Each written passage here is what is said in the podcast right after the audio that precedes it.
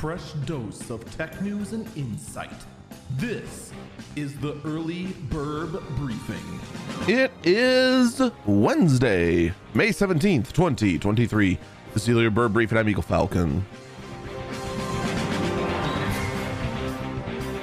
In a move that can only be described as trying to spite the UK for leaving the EU, the EU has decided to approve the Activision Blizzard deal.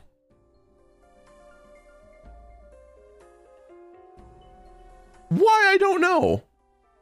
I'm just going to assume it's despite the UK until I get information otherwise.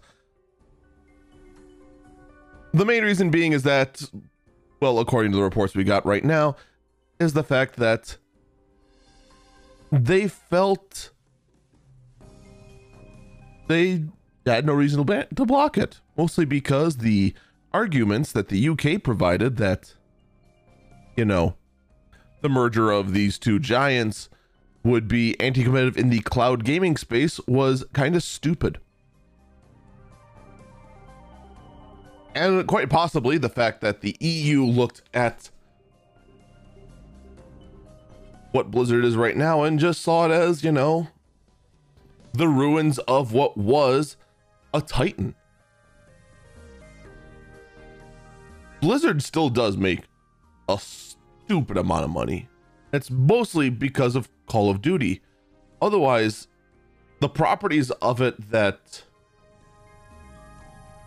were other aspects of it that were just beloved Titans is not what it used to be by any stretch of the imagination. It just isn't. But then, of course, you have the king aspect, which is, you know,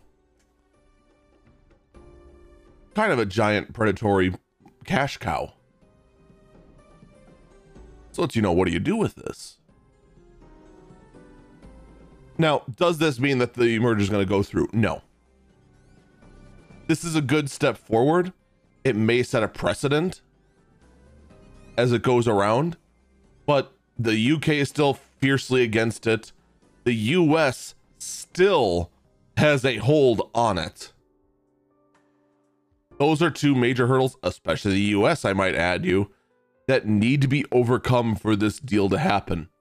And I still do believe this is most likely going to end with Activision Blizzard selling off a chunk of themselves to someone else to satisfy the FTC. That's that's usually how these things go. That's how a lot of these big mergers and end up going. That's actually how Spectrum became became around when Charter tried to buy uh, Time Warner. Time Warner had to sell off a, lar- a good chunk of its uh, market to another company in order to uh, in order to get the bid for Spectrum to exist to happen.